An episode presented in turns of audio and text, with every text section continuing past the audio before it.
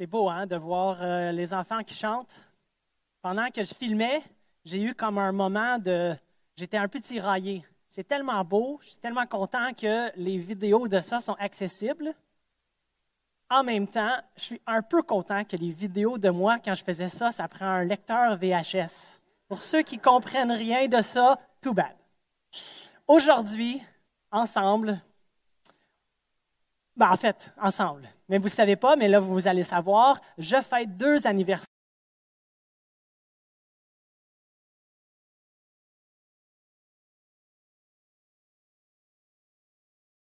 Merci. Mais aussi, il y a 35 ans, qui n'est pas exactement, je suis né un vendredi, probablement pas le dimanche après, peut-être celui d'après, mais il y a 35 ans, je suis venu ici à l'Église Emmanuel pour la première fois.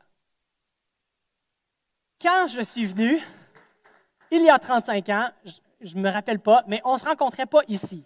On se rencontrait encore au Holiday Inn sur le boulevard Saint-Jean. On a acheté ce bâtiment-là. On a chanté Redites-moi l'histoire. Ben, la leçon d'histoire a fini bientôt. Mais on a acheté ce bâtiment ici, au 4902 boulevard Saint-Charles, en 1994. Une autre année importante dans ma vie parce que Laura est née cette année-là. Tout ça pour dire que l'Église Emmanuel et moi, we go way back. On se connaît même avant que Laura est née. Mais Laura, elle, a fait ce qu'elle pouvait là, pour se joindre à l'Église Emmanuel, comme moi, elle s'est jointe le plus rapidement possible, à peu près aussitôt qu'elle est née. Laura et moi, on est tellement reconnaissants d'avoir pu grandir ici à l'Église Emmanuel. Et on loue le Seigneur pour le fait que nos fils aussi, eux, grandissent entourés de l'amour et de la foi qui est démontré à toutes les semaines et à tous les jours ici à l'Église Emmanuel. Comme l'Église Emmanuel est une famille, des fois, ça a été un peu difficile. On s'entend que la vie en famille est des fois difficile. J'espère que ceux qui pourront se rappeler ont oublié, mais j'étais un peu tannant à l'école du dimanche. Sorry. Mais j'ai jamais, jamais douté de votre amour pour moi. Pour ceux qui sont présentement avec la classe des 3 à 5 ans, si vous cherchez de l'encouragement, vous pourrez parler à certains des professeurs d'école dimanche qui m'ont eu il y a un peu de temps de ça. Comme l'Église de Thessalonique qu'on regarde dans cette série, nous sommes une famille qui est reconstituée, qui est diverse en ethnie, en affiliation politique, en culture, en langue, en arrière-plan. Nous ne voyons pas toujours les choses de la même façon, mais nous sommes une famille. Aussi, comme l'Église de Thessalonique, notre famille a fait face à des embûches et de l'opposition venant de l'extérieur. Quand on cherchait à acheter un terrain, on regardait ce bâtiment-ci. Et les vendeurs du bâtiment, ils ne voulaient pas vendre à des chrétiens. Pas juste ça, et le maire de Pierrefonds à l'époque ne voulait pas permettre un changement de zonage pour qu'on puisse occuper le bâtiment où on se trouve aujourd'hui. Mais Dieu est au contrôle et il sait ce qu'il fait. Et il a changé le cœur du, euh, du maire. Malgré les obstacles qu'on a des fois entre nous à l'intérieur et qui viennent de l'extérieur, notre famille est unie et fondée sur la foi que nous avons en Christ. À cause de notre foi, Dieu a fait de grandes choses dans la vie de notre famille. À cause de votre foi, vous avez eu un impact éternel dans ma vie, dans la vie de Laura, et vous avez un impact éternel sur la vie de tant de gens qui ont passé à travers notre Église comme dans la, plupart des familles, il y a aussi des gens qui, étaient parmi nous qui ne le sont plus. Soit parce qu'ils nous ont devancés dans la gloire ou parce qu'ils ont quitté la foi. C'est cette même crainte qui, motive l'apôtre Paul à, envoyer Timothée visiter l'assemblée des frères à Thessalonique.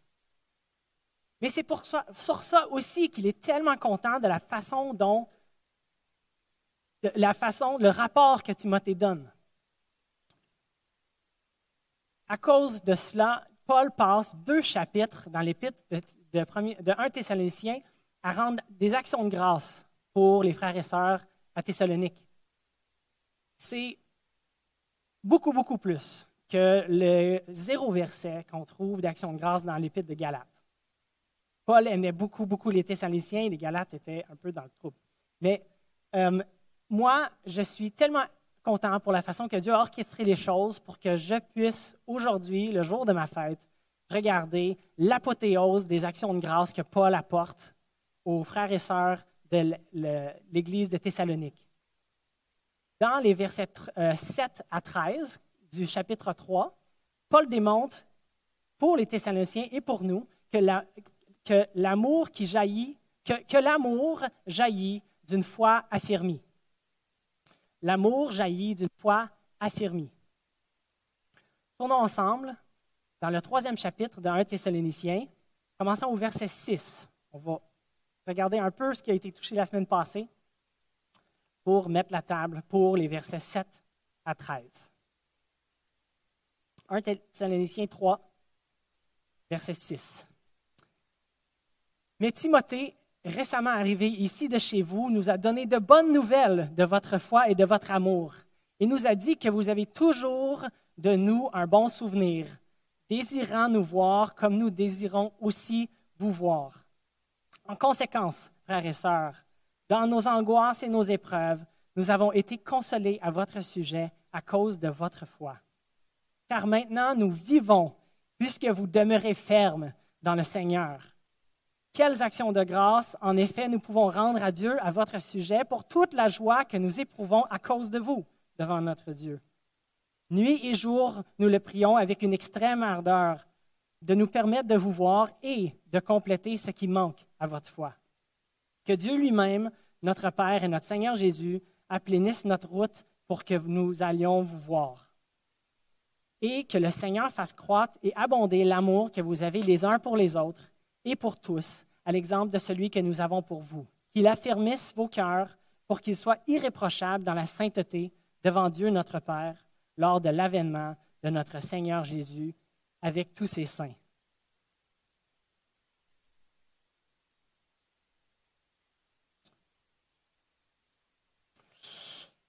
Paul nous dit que l'amour jaillit d'une foi affirmée. Puis quand je vous dis que Paul parle d'un amour qui jaillit, il parle vraiment, d'un amour qui abonde en abondance. C'est beaucoup, beaucoup d'amour. Dans les quelques versets que nous avons devant nous ce matin, Paul ne manque aucune opportunité pour parler de ce qui, ce qui sort d'un amour abondant. J'en ai compté huit. Les voici. L'amour qui jaillit d'une foi affirmée produit la consolation au verset 7, la vitalité au verset 8, la louange au verset 9, la joie aussi au verset 9, la prière au verset 10, la proximité au verset 11, la croissance au verset 12, l'inclusivité aussi au verset 12. Alors, mise en contexte rapide. Je vous ai dit, vous avez peut-être compris que Paul aime les Thessaloniciens. Mais Paul, parce qu'il aime les Thessaloniciens, il s'intéresse principalement et dans ça seulement à l'état de santé de leur foi. Pour Paul, la foi, c'est la condition sine qua non d'une communauté chrétienne. S'il n'y a pas de foi, il n'y a pas de chrétiens. Alors, c'est ce qui fait la différence entre les chrétiens en communauté et n'importe quelle autre communauté. De plus, Paul considère que le fruit indéniable d'une foi qui est affirmée, c'est l'amour. Dans Galates 5, 6, il dit Car en Christ Jésus, ce qui donne de la valeur, ce n'est ni circoncision, ni l'incirconcision, mais la foi qui est agissante par l'amour. L'amour est le témoin visible d'une foi qui est affirmée. Et Timothée rapporte que la foi des Thessaloniciens et l'amour sont présents. Face à un tel rapport de bonnes nouvelles, Paul réagit au verset 7 en disant En conséquence, frères et sœurs, dans nos angoisses et nos épreuves, nous avons été consolés à, cause de votre, à votre sujet à cause de votre foi. L'amour qui jaillit d'une foi affirmée produit la consolation. Et pour Paul, la consolation, ce n'est pas quelque chose de banal. Ah, ben, je suis content de savoir ça, bravo, continuez. le, mot qu'il utilise est comme celui d'une personne, d'un randonneur qui est consolé en voyant arriver les secouristes après avoir été perdu et blessé. Il est extrêmement consolé. Le rapport de Timothée et les Thessaloniciens tiennent ferme dans leur foi, soulage pour Paul ses angoisses et ses épreuves. Il a besoin de savoir comment vont ses frères et sœurs. C'est aussi important que ça. C'est pour ça que je suis content de savoir et de voir que dans nos épreuves, dans nos craintes, nous avons des frères et sœurs avec qui nous pouvons mettre non seulement en commun et dans la prière nos, craintes et nos épreuves, mais qui peuvent aussi être un encouragement pour nous nos frères et sœurs nous donnent, et le rapport de l'état de la foi des Thessaloniciens donne à Paul de la vitalité. Ça lui donne de l'énergie. L'amour qui jaillit d'une foi affirmée produit la vitalité. Dans le verset 8, quand Paul dit Car maintenant nous vivons puisque vous demeurez fermes dans le Seigneur, il n'est pas en train de dire Alors maintenant mon cœur bat. Il ne parle pas de sa santé physique. il parle de l'énergie l'énergie vigoureuse qui est, montée en lui en attendant ce bon rapport de la part des Thessaloniciens. Quand on a des baptêmes, quand on entend des témoignages, est-ce que cela vous donne du, jus? Est-ce que ça vous donne du gaz? J'ai été beaucoup, beaucoup énergisé mardi soir quand 30 euh, ou 35 responsables de ministère se sont rencontrés ici au bâtiment pour parler de ce qu'ils voyaient Dieu faire dans le ministère. On a partagé des ressources. On a partagé des craintes.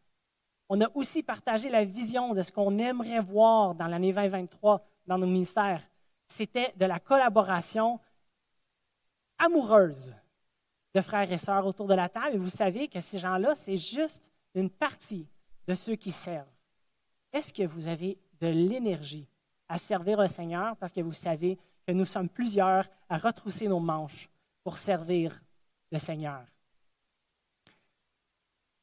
Est-ce que cette, constatation, est-ce que ça vous porte à vouloir adorer? Paul, oui.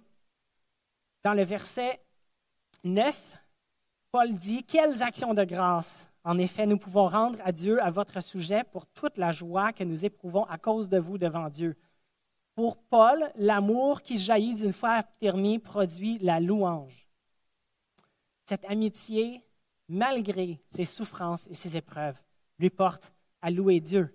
Et pas juste le louer comme on est capable de faire, un peu dire des paroles euh, qu'on connaît très bien, mais il, loue avec joie, avec, avec passion.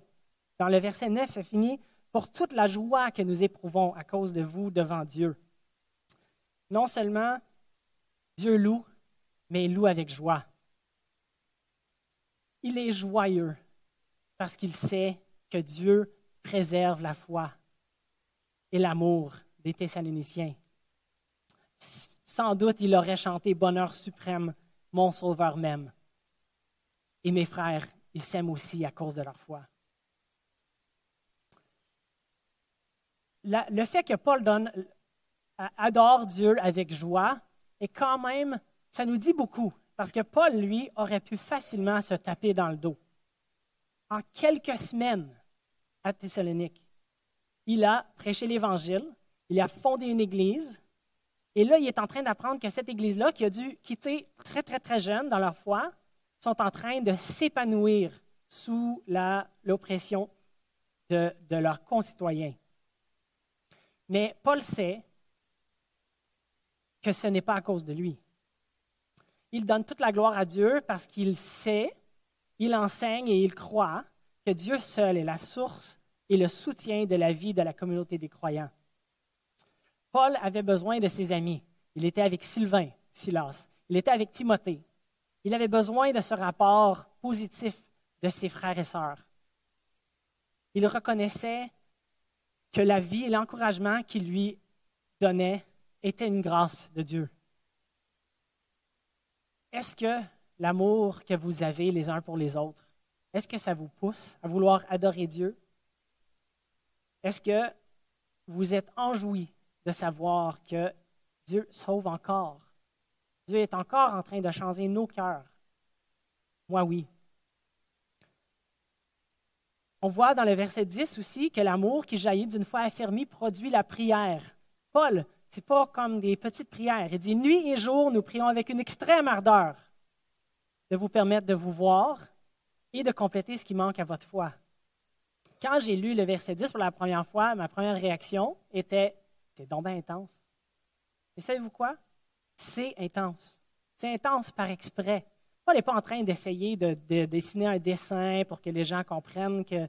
Non, il, est tellement, tellement concerné pour l'état de ses frères et sœurs qu'il ne peut pas s'empêcher de penser à eux.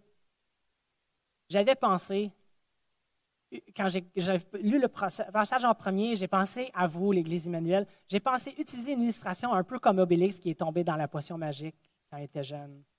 Mais en lisant ce passage, j'ai réalisé que ça n'aurait pas vraiment eu sa place. Oui, je suis extrêmement reconnaissant d'avoir pu grandir parmi vous. Mais je ne suis pas costaud comme Obélix, fait que first, ça, n'a pas rapport. Mais aussi, lui, il n'a pas besoin de se rappeler, de reprendre de la potion magique pour avoir sa force incroyable. Moi, j'ai besoin de me rappeler, de me faire redire l'histoire pour me rappeler d'avoir de l'amour.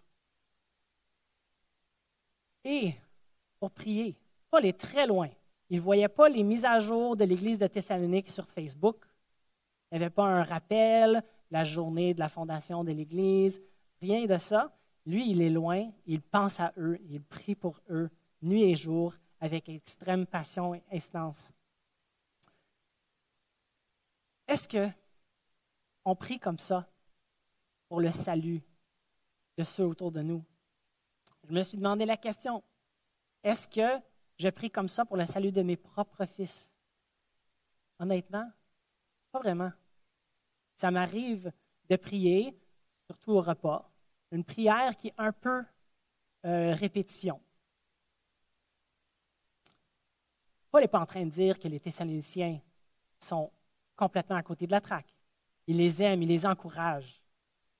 L'objectif ici, c'est qu'il reste du travail à faire. Et, la prière est un fruit d'un amour abondant. Si nous aimons assez, si nous aimons encore plus, on va prier encore plus. Paul n'est pas en train de dire qu'on n'aime pas, qu'on ne prie pas. Il n'est pas en train de dire ça. Mais la, prière est fruit d'un amour qui abonde. Et vous savez qu'est-ce qui aide à la prière? La proximité. C'est assez spécial qu'à tous les semaines, on a une rencontre de famille et que 150, 200 personnes arrivent à toutes les semaines. J'ai de bons souvenirs de nos temps en famille, avec la famille Philippe, la famille Héron. Et il y a une place spéciale dans mon cœur pour la dernière fois qu'on a eu une grande euh, rencontre de famille Héron en 96. Mais on a le privilège et la joie de pouvoir se réunir à toutes les semaines et même en semaine dans nos cellules, à la jeunesse, au collège et carrière. Pas parce qu'on on a tous les mêmes perspectives sur tout, mais parce que nous sommes unis dans notre foi et notre amour. Cette proximité est importante. Paul, au verset 11, 10 en fait, et 11, il prie pour que Dieu fasse en sorte qu'il puisse arriver rapidement vers eux et que, au verset 11, que Dieu lui-même, notre Père et notre Seigneur Jésus, aplanisse notre route pour que nous allions vers vous. En anglais, on a l'expression out of sight, out of mind. Aujourd'hui, je pense que c'est même pas juste ça. On est rapidement aveugle et extrêmement oublieux parce que nous sommes si facilement et si rapidement distraits. Nous écoutons la personne à côté de nous avec les yeux collés sur notre appareil. Nous clavardons avec des gens partout dans le monde, dans notre lit, à côté de notre époux ou notre épouse. Peut-être c'est juste nous des fois, mais ça, arrive. Euh, chez nous, on a quelque chose qui s'appelle, euh, pardonnerez l'expression, un poopcation. Est-ce que ça vous est déjà arrivé d'aller à la salle de bain, de vous installer, de sortir votre appareil et 30, 40 minutes plus tard, vous ressortez avec l'empreinte de vos, coudes sous- sous vos, euh, sur vos cuisses, comme si euh, ça faisait trois minutes, mais vraiment c'était comme une petite vacance? C'est incroyable comment on peut être distrait. C'est pour ça que c'est important qu'on passe du temps en proximité les uns avec les autres. Parce que même collés physiquement l'un à côté de l'autre, on peut être ailleurs. Paul n'était pas physiquement collé sur les Thessaloniciens, mais de cœur, il était collé. Cette semaine, euh, ou la semaine passée, j'ai écouté euh, un podcast, puis je pense que c'est John Piper qui disait que dans l'Église, la solitude, conséquence de la chute, devrait avoir de la misère à survivre. Si vous êtes ici ce matin et vous vous sentez seul, je vous demande pardon. Parce qu'en tant que votre frère, je devrais contribuer à mettre ça hors de votre vie. Ma prière pour, moi et pour nous, c'est que notre amour abonde à tel point qu'on est sensible à ceux qui sont seuls. Et pour ceux qui sont seuls, qui persévèrent à continuer à essayer de faire des liens. Parce qu'on est une famille et on s'aime. On veut combattre la solitude. On veut que notre amour abonde. C'est pour ça qu'au verset 12, on voit que l'amour qui jaillit d'une foi affirmée produit la croissance. Il dit que le Seigneur fasse croître et abonder l'amour que vous avez les uns pour les autres et pour tous, à l'exemple de celui que nous avons pour vous. Paul demande à Dieu de faire abonder l'amour des Thessaloniciens, car c'est l'œuvre du Seigneur Jésus. C'est un miracle qu'il fait de faire croître et abonder l'amour que nous avons les uns pour les autres et pour tous. Si- nous étions laissés à nous-mêmes, avec la libre volonté de, de gérer notre propre cœur, on serait carrément in- incapable de soutenir un amour aussi grand et de le faire abonder. Nous av- nous n'avons pas choisi, je n'ai pas choisi de naître euh, à l'hôpital Lakeshore dans la famille Héron. Nous n'avons pas choisi de faire famille avec les uns envers les autres. C'est Dieu qui nous a placés ici. C'est pas parce qu'on a les mêmes affinités, les mêmes, euh, les mêmes loisirs, les mêmes perspectives sur toutes. On n'est pas homogène. C'est un miracle et c'est une grâce. Vous avez peut-être entendu à quelques reprises que Nicolas aime les Canadiens. Eh bien, moi, j'aime les Leafs. J'allais même porter ma cravate. Je me suis dit, c'est ma fête, mais ma femme elle dit que c'était peut-être pas une bonne idée. Elle est aussi fan des Canadiens, fait que c'était peut-être un conseil un peu. euh, elle avait sa part dans ça, là. Mais on est frères, on est amis, on s'aime, on travaille ensemble. Peut-être un peu moins le 21 janvier, le 18 avril et le, le 8 avril et le 18 février quand ils vont s'affronter, dépendamment du résultat. Mais on va être correct. Certains d'entre vous, vous ne regardez même pas le hockey. Puis on s'aime pareil. Pas vraiment le plus grand des amateurs de hockey. J'ai un peu trop de choses à faire. J'ai des petits, en tout cas. Moi, j'aime me coucher à terre dans la forêt, loin de la civilisation, proche des bêtes sauvages, dans un abri en toile que j'ai transporté sur mon dos pendant des heures et des heures et des kilomètres et des kilomètres. Pour certains d'entre vous, vous voyez ça comme un signe d'un manque extrême de discernement et de sagesse. Je veux juste vous dire que l'apôtre Paul était faiseur de tente. C'est tout. Mais même si vous n'aimez pas être proche des bêtes à terre, euh, loin de, des conforts modernes, on s'aime et on est une famille. On n'est pas homogène. Puis comme je vous ai dit, c'est un miracle et une bénédiction parce que ça nous donne la matière brute nécessaire pour augmenter en inclusivité dans notre amour. au verset 12. Paul nous dit que l'amour qui jaillit d'une foi affermie produit l'inclusivité. C'est pas juste l'amour les uns pour les autres, c'est l'amour pour tous. Et que le Seigneur fasse croître et abonder l'amour que vous avez les uns pour les autres et pour tous, à l'exemple de celui que nous avons pour vous. Ça ne veut pas dire que n'importe qui, sur n'importe quelle base, fait partie de la famille. Ce que ça veut dire, c'est que l'amour que nous avons, elle est tellement surabondante qu'elle dépasse les limites de notre famille. Elle immerge ceux qui sont autour de nous. Ils ne peuvent pas ne pas le sentir. Dans les versets 7 à 9, tout est bien. Paul est reconnaissant et dans la joie pour les Thessaloniciens. Mais les versets 10 à 13, Paul est en train de préparer le, terrain pour les, les chapitres 4 et 5 qui sont à venir. Verset 10. Nuit et jour, nous le prions avec une extrême ardeur de nous permettre de vous voir et de compléter ce qui manque à votre foi.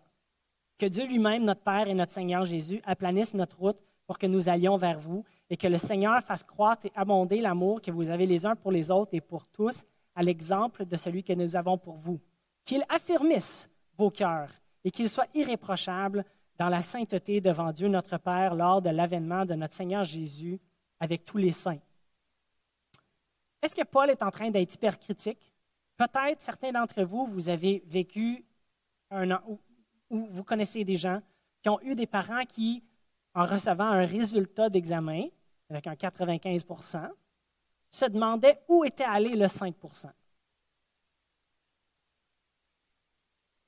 C'est possible. Mais Paul n'est pas en train de faire ça. Paul, il a tellement, tellement d'amour pour ses frères et sœurs qu'il les motive à continuer. Et il prie. Ce qu'il est en train de faire, c'est une, bénédiction. C'est un, il est en train de faire, de, de parler en deux directions. Il parle aux Thessaloniciens, mais il demande à Dieu de faire quelque chose. Et je vais, parce que c'est ma fête, être, divulgateur un peu pour les chapitres 4 et 5, mais on va les regarder l'année prochaine. C'est pas grave, c'est juste dans quelques semaines. Euh, parce qu'ici, Dieu est en train, euh, euh, Paul est en train de préparer le terrain pour deux problèmes qu'il identifie chez les Thessaloniciens qu'il veut adresser un problème de tête, de connaissance, et l'autre de cœur. Le premier problème qu'on voit dans le, verset 4, euh, le chapitre 4 au verset 13, c'est un problème de doctrine biblique. Ils, sont dans la crainte pour ceux qui sont déjà décédés, les frères et sœurs qui sont déjà décédés, parce qu'ils ont peur qu'ils ne vont pas être présents au retour de Christ. C'est comme s'ils ils ont peur qu'ils vont, puis même eux, s'ils meurent, ils vont complètement manquer l'avion. J'ai travaillé pour American Airlines, manquer son avion, ça fait la joie de personne. Alors on comprend leur crainte, mais leur crainte est basée sur le fait qu'il manque quelque chose à leur compréhension de ce que Jésus va faire à son retour. Le deuxième problème, c'est celle qui est dans le chapitre 5 au verset 14, qui est aussi à cause de leur intérêt pour le retour de Christ, mais c'est un problème de cœur. Certains d'entre eux sont lâches, inefficaces et faibles parce qu'ils ont essentiellement déjà fait leur valise et ils sont en avant, à côté de la porte d'embarquement, en attendant que l'avion arrive. La raison pourquoi c'est un problème de cœur, c'est que qu'est-ce que ça dit de l'amour qu'ils ont pour tous ceux qui ne savent pas que Jésus revient? Ou pour les frères et sœurs qui travaillent encore pour partager l'Évangile, pour prendre soin les uns des autres? Je n'ai jamais entendu quelqu'un ici dire qu'ils avaient la crainte de compréhension que les Thessaloniciens ont. Mais, frères et sœurs, nous vivons dans l'époque en Amérique du Nord où la littératie biblique est à son plus bas niveau depuis le 17e siècle, quand les Huguenots et les autres réfugiés euh, protestants sont venus en Amérique du Nord. C'est grave. Et ça nous affecte aussi. Je consomme tellement de contenu, de bon contenu, beaucoup de podcasts, beaucoup de livres. Mais quel pourcentage du temps est-ce que je lis ma Bible? Nous avons tous ce même problème-là. On est distrait. C'est pas qu'on lit pas notre Bible, c'est pas qu'on ne connaît pas des affaires. Il y, a des personnes ici qui ont eu un incroyable impact dans ma vie à cause de l'amour qu'ils ont pour la parole de Dieu. Qui partagent allègrement. Ils n'ont pas besoin d'aucune aucune plateforme. Ils, ils parlent les paroles de Dieu. Mais nous en avons encore à apprendre. Le deuxième problème, le problème de cœur, peut-être vous n'avez pas vos valises de fait. ça fait assez longtemps depuis l'ascension de Jésus qu'on sait comme que ce n'est pas demain que Jésus arrive. Ça pourrait l'être. Mais récemment, peut-être pas plus que la moyenne, mais peut-être vous êtes comme moi, que vous avez entendu des frères et sœurs visionnant qu'est-ce qui se passe dans notre monde euh, de temps en temps, euh, peut-être de plus en plus, dire Reviens bientôt, Seigneur. Si ça, ça vient d'une place qui dit, en bon québécois, bon débarras, on a un problème de cœur. Le retour de Christ, nous avons hâte, tellement hâte. Mais il faut que ça nous motive. Il faut que ça fasse abonder notre amour, les uns pour les autres et pour tous.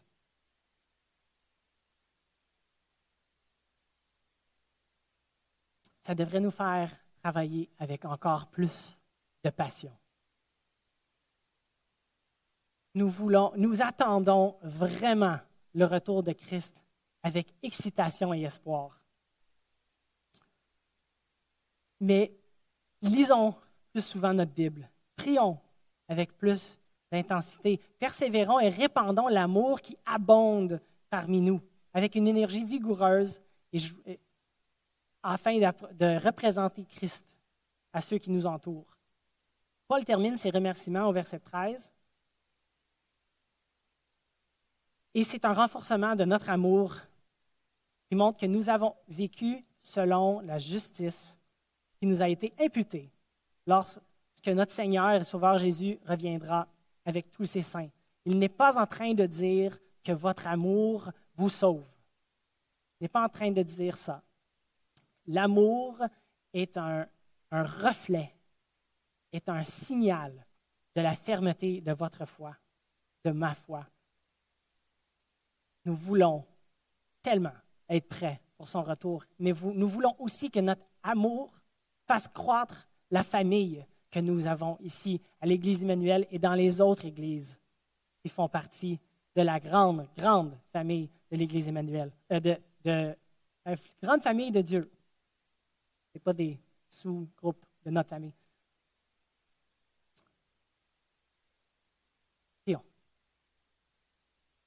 Père éternel, merci pour ta parole. Merci pour ton serviteur Paul et les frères de Thessalonique, pour leur exemple, pour l'amour ardent qu'ils avaient entre eux à cause de toi. Merci pour cet amour miraculeuse que nous avons ici parmi nous à l'Église Emmanuel, à cause de notre unité et notre foi. Je te loue, Père, parce que tu es amour, que tu as toujours été amour, parce que tu as aussi toujours été un Père. Merci pour ton Fils qui a démontré l'immensité de ton amour en chair par son sacrifice sur la croix pour nos péchés et pour la puissance démontrée par sa victoire sur le péché et la mort dans sa résurrection. Seigneur Jésus, que tu fasses croître et abonder l'amour que nous avons les uns pour les autres et pour tous, et que tu affermisses notre cœur, nos cœurs, pour qu'ils soient irréprochables dans la sainteté devant Dieu, notre Père, lorsque tu, lors de ton avènement, avec tous tes saints, ce jour glorieux où tous les chrétiens du monde seront rassemblés par toi, où nous reverrons Daniel Lessard, Jean Desmangues, François Charon, Rick Lalonde, André Guétan Michaud, Léonce et Simone Ledoux, Carmen et Denis Cotenoir, Lionel Lavoie, Réal Parent, René et Liane Dastou, Jeff Lambert, Daniel Bourque, Doug Jones, Louis Dumont, Georges Eustache, Gérald Williams, Hélène Picard, John Malone, Marie-Thérèse Comu, Lise Descaries, Bill Phillips, Cathy Phillips, et tant d'autres, que nous allons être dans la plus grande rassemblement de familles pour l'éternité et où nous t'adorons, toi Jésus-Christ, qui est le roi des rois pour l'éternité. Maranatha. Amen.